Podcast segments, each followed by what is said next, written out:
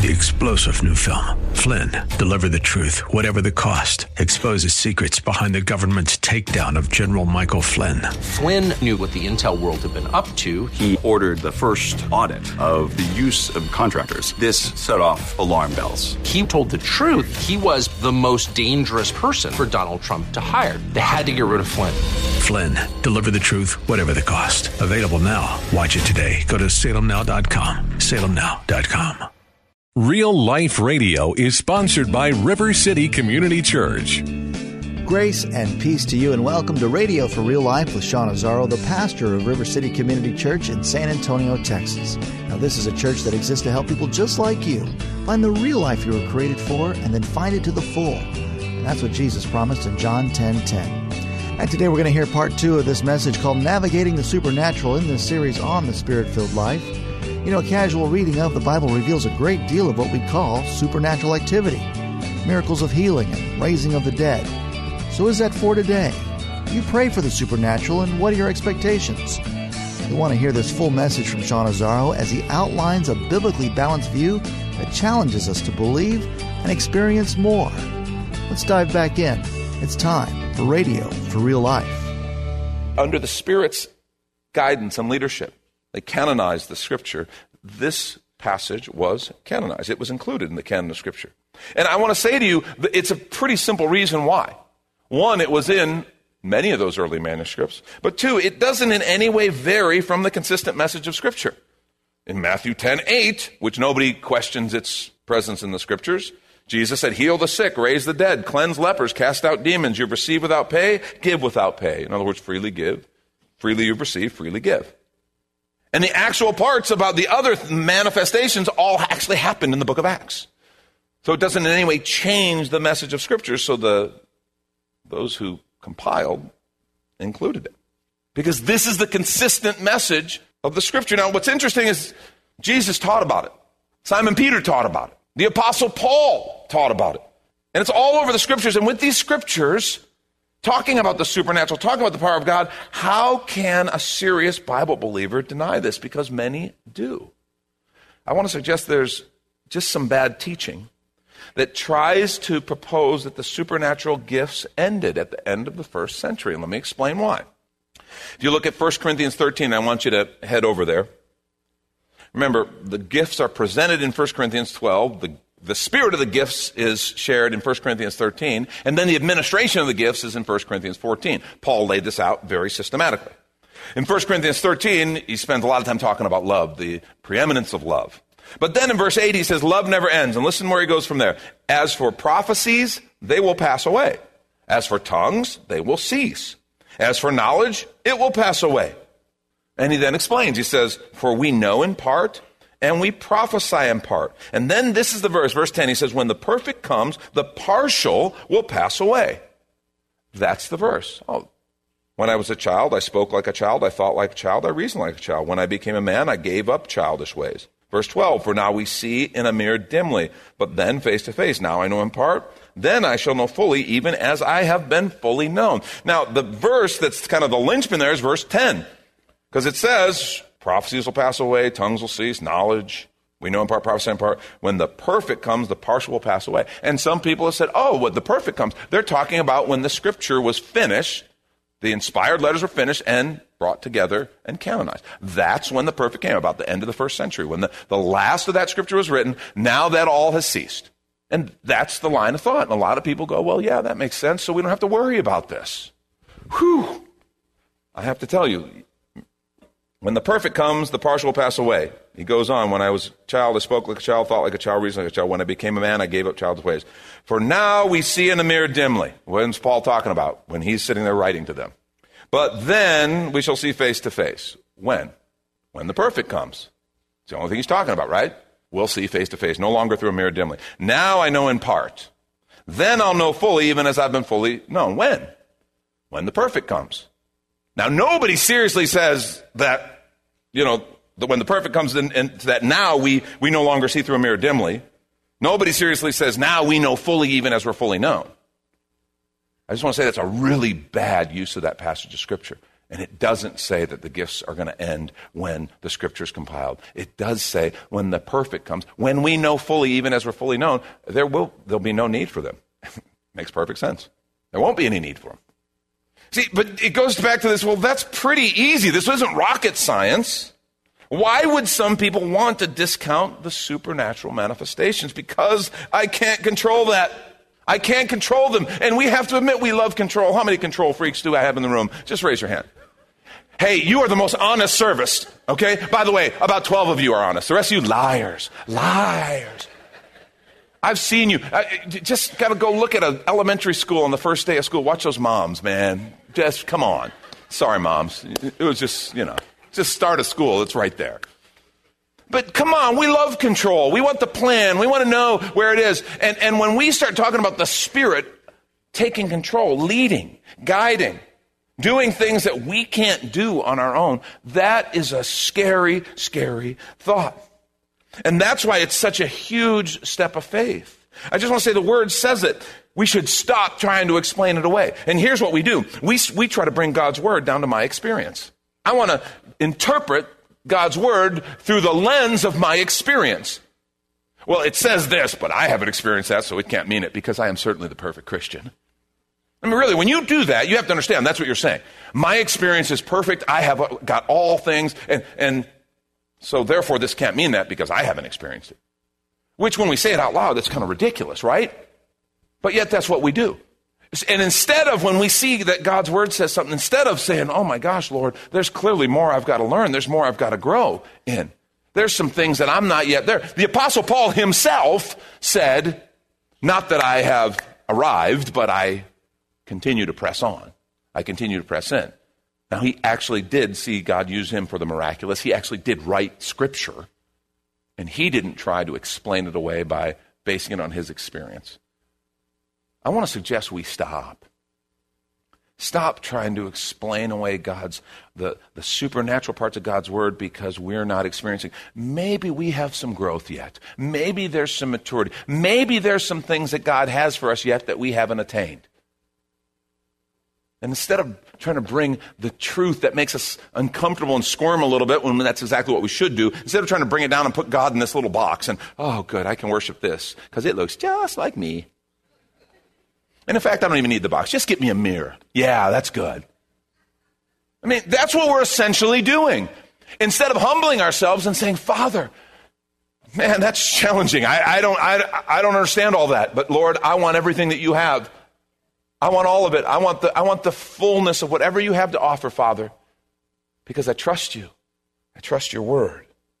It is a huge step of faith.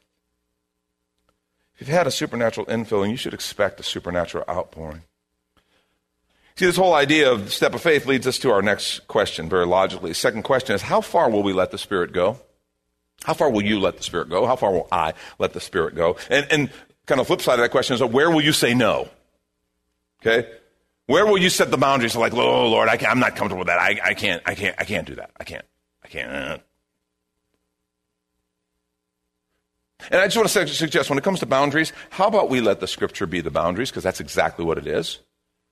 If it's unbiblical, then yes, I'm very comfortable saying, yeah, I don't think that's of the Lord and I don't need to be a part of that. But it's when I'm taking things that the scripture teaches and going, ooh, I don't know that I want to be a part of that. I don't know that that scripture is biblical. Think about it for a minute. It's going to hit you. But it's fundamentally what we do. And, and, and, how about we just let the scriptures be the boundaries, not my comfort level?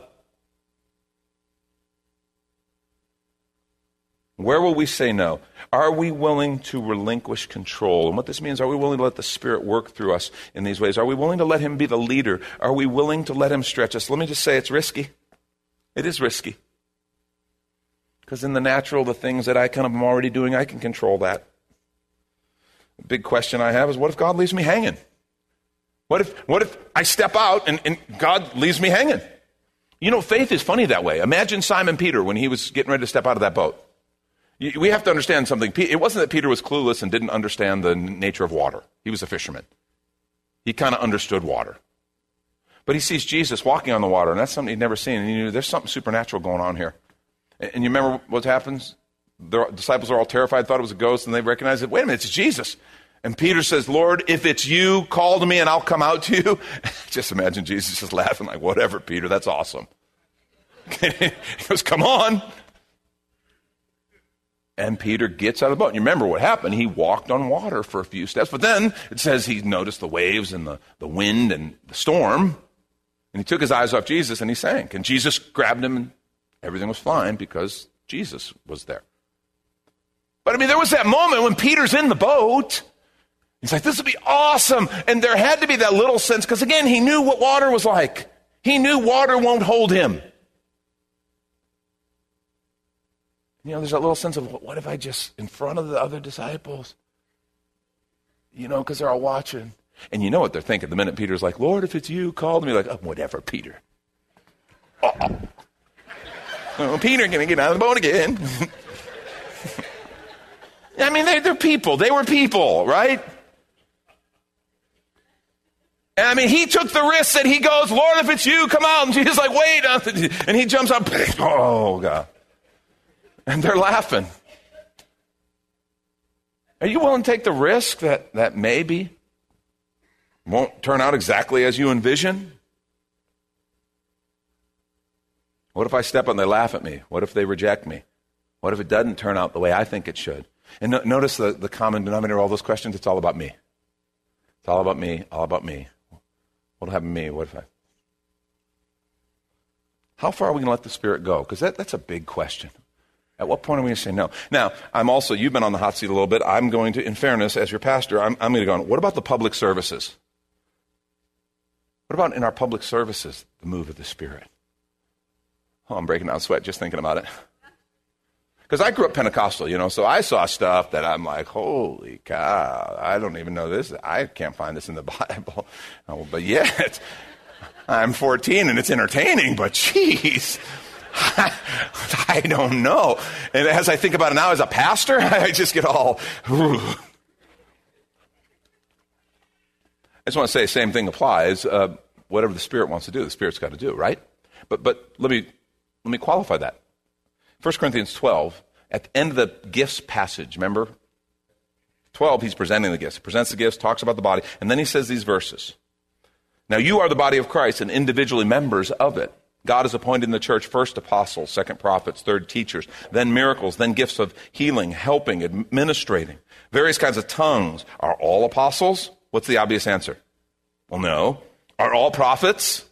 No. Are all teachers? Do all work miracles? No. Do all possess gifts of healing? No. Do all speak with tongues? No. Do all interpret? No. But earnestly desire the higher gifts.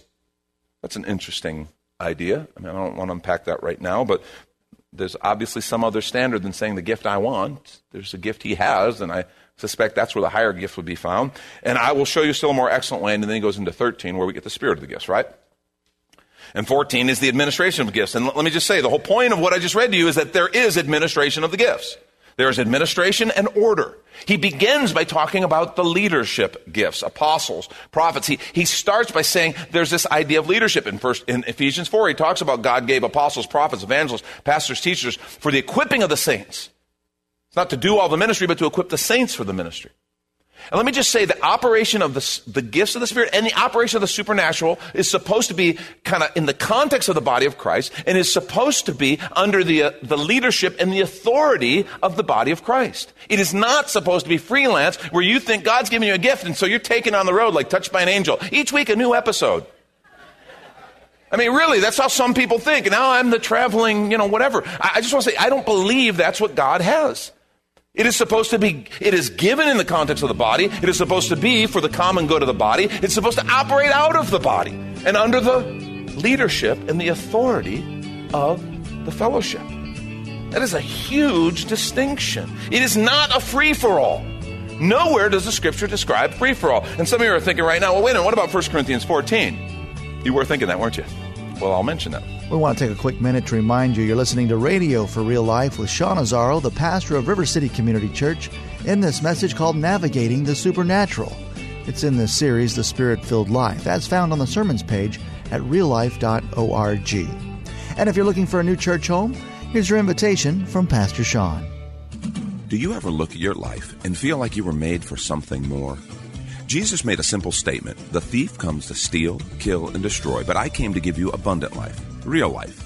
I talk to a lot of people, and many seem to feel like they're settling for a whole lot less.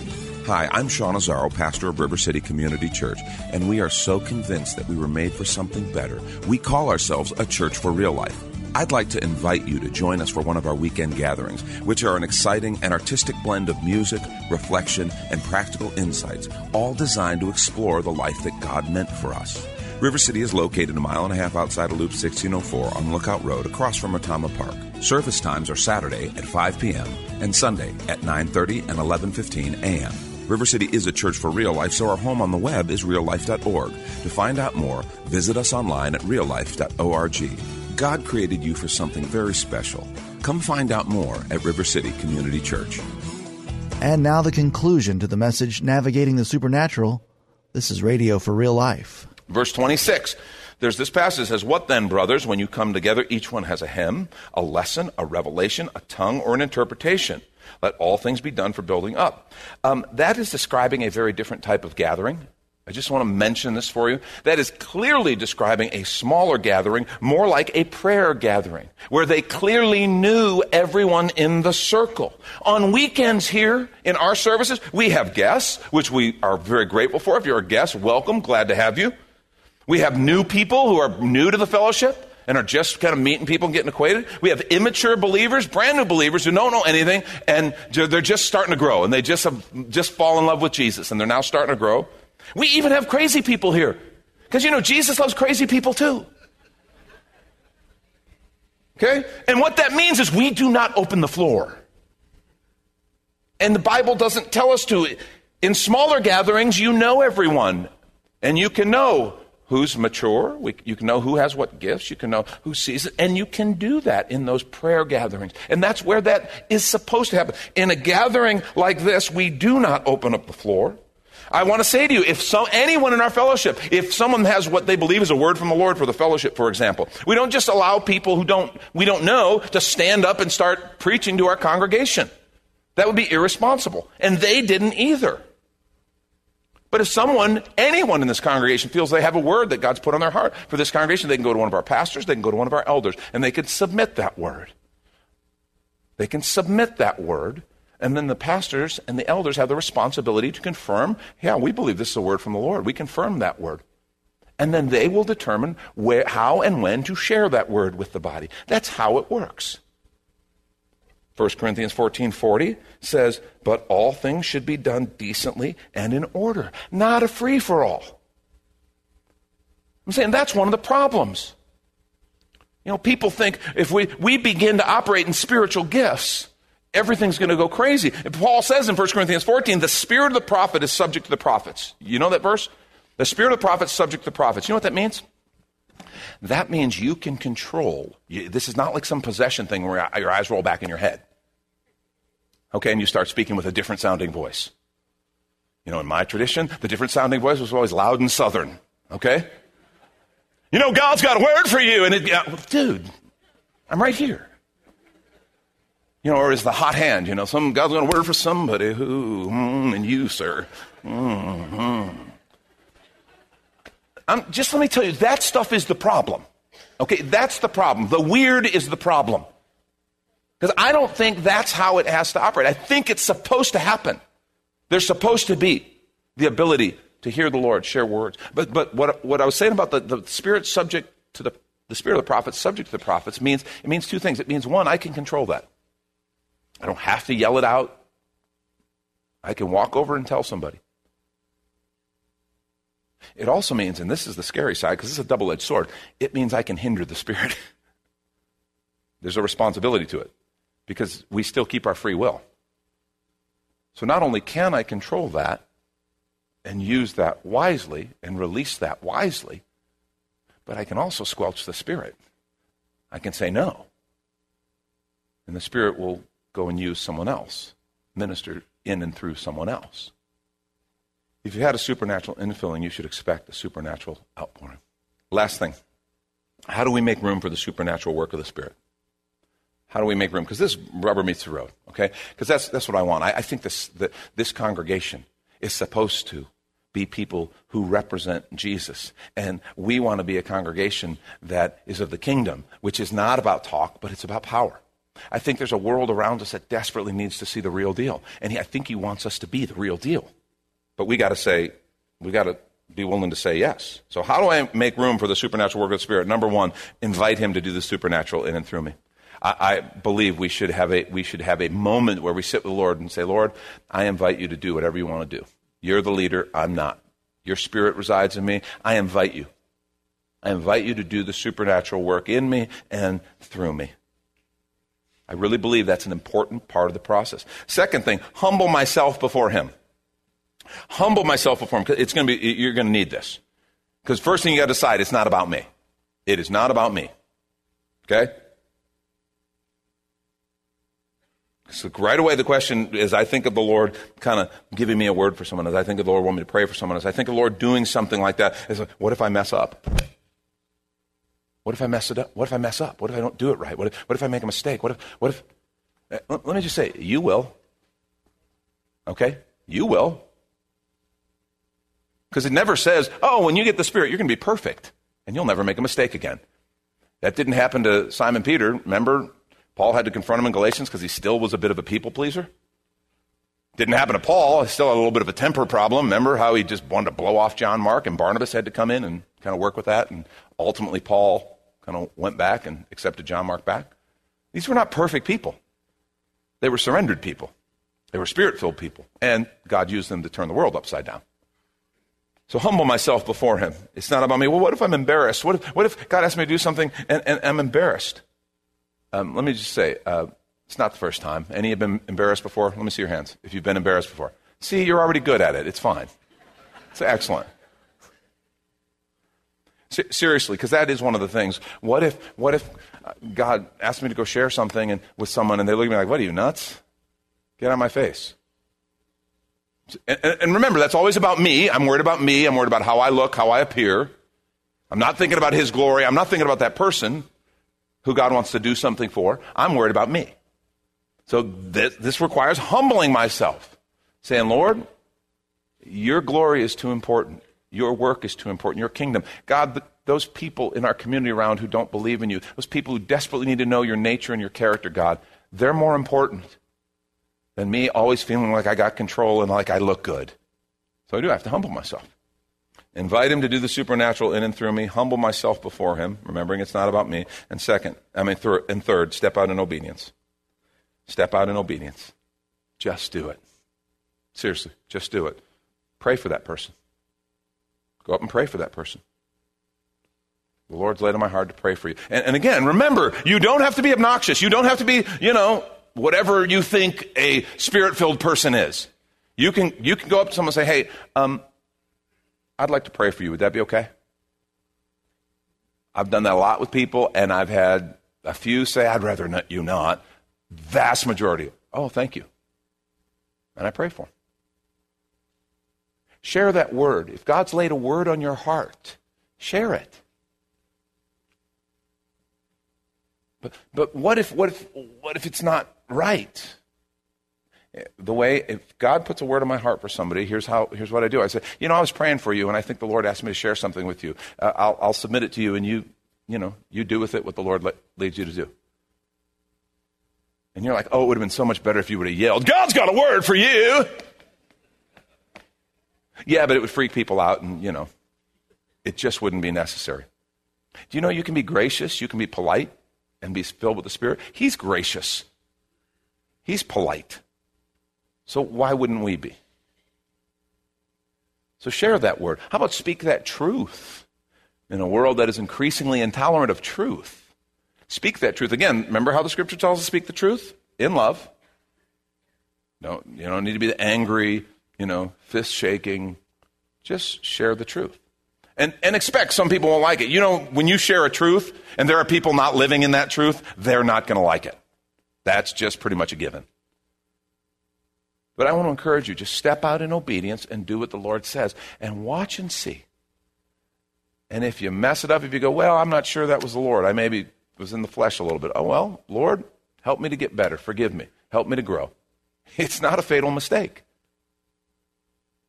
But I want to say God wants to do something amazing in his people.